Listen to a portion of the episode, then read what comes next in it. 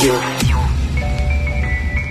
Je te rappellerai que 1,3 milliard, 44 milliards de dollars. c'est beaucoup, beaucoup d'argent. À partir de cet événement-là, il y a eu un point de bascule. Un directeur de la section argent, pas comme les autres.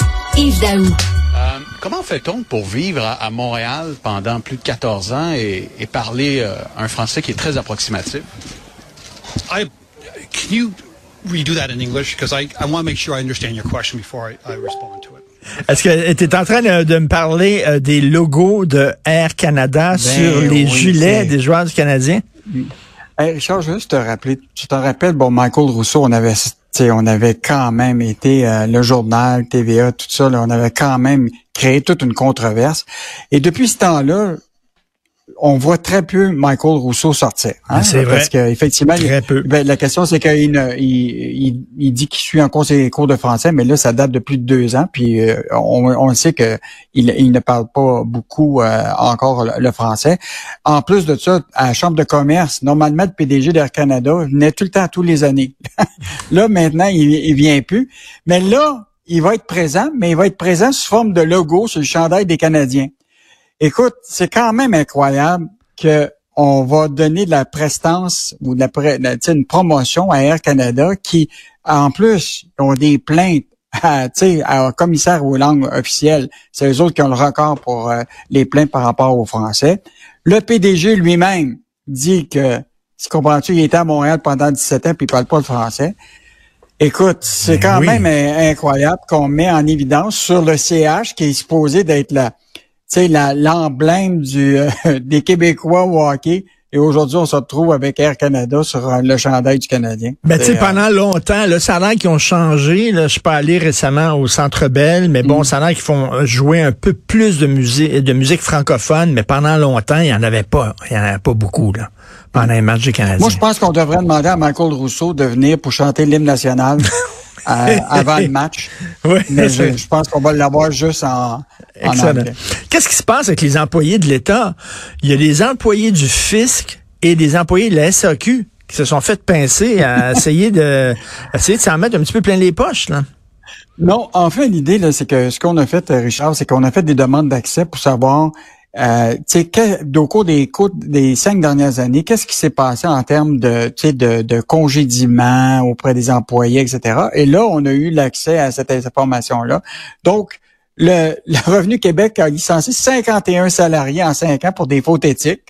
OK, puis là, c'est des enjeux de confidentialité, déclaration erronée, vol et fraude au travail, euh, intégrité fiscale, discrimination. Écoute, la liste est, est- est- est longue.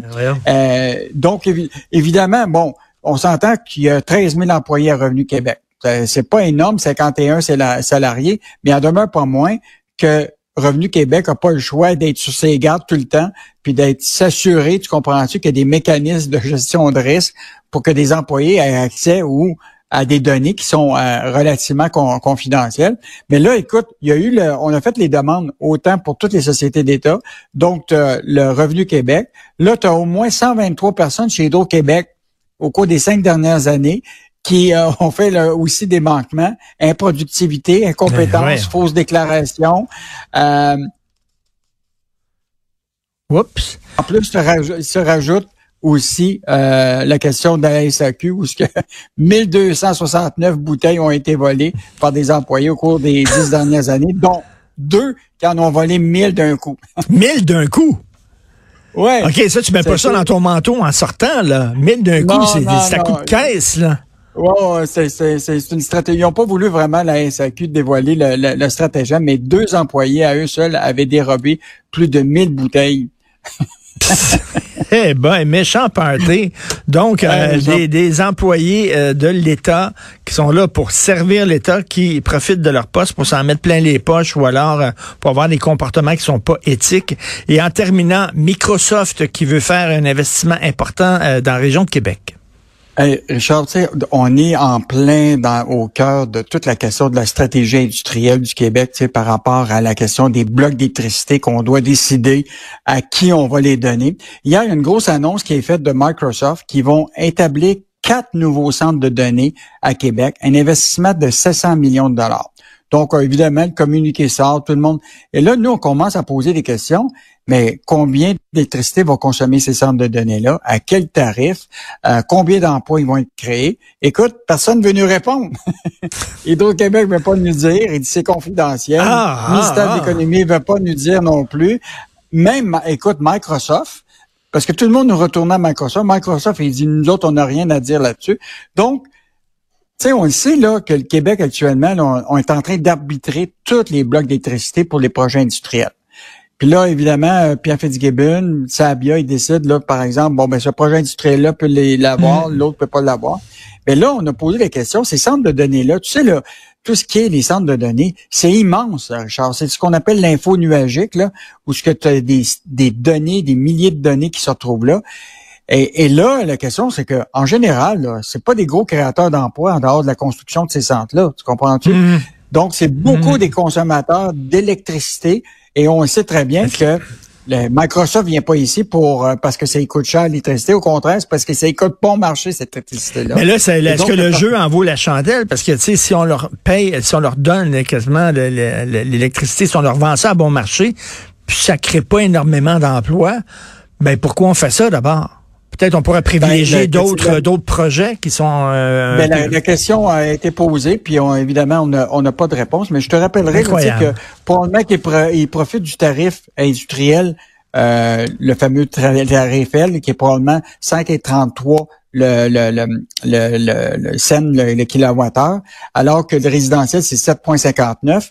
Puis en plus, tu sais, récemment, on a dit que en plus de tarif L, le tarif industriel bon marché, les entreprises ont le droit à 20% de rabais du ministère des Finances sur leur tarif d'électricité. Donc, euh, tu sais, ces compagnies-là, là, quand ils viennent ici, là, c'est clair dans les documents, là, on a une économie, on a de l'or bleu, renouvelable, à bon marché puis ces entreprises-là viennent ici. La question ben qu'on se pose, c'est est-ce que c'est rentable pour le Québec? Parce que Microsoft probablement ne paye pas de leur impôt. en tout cas, ils n'en payent pas une grande partie de tout leur profit euh, au Québec. Ils ont des tarifs d'électricité bon marché. Puis la construction, là, ça va, ça va durer un temps, mais ben il y a des centaines, des millions d'emplois. Et autre question, comment ça se fait qu'à chaque fois qu'on pose des questions à Hydro-Québec, c'est, on vous le dit pas, c'est confidentiel. Hydro-Québec, c'est le gouvernement. Il semble que ça devrait être un peu plus transparent que ça. C'est l'État dans l'État. Merci beaucoup et mmh. on se reparle demain. Bonne journée. demain.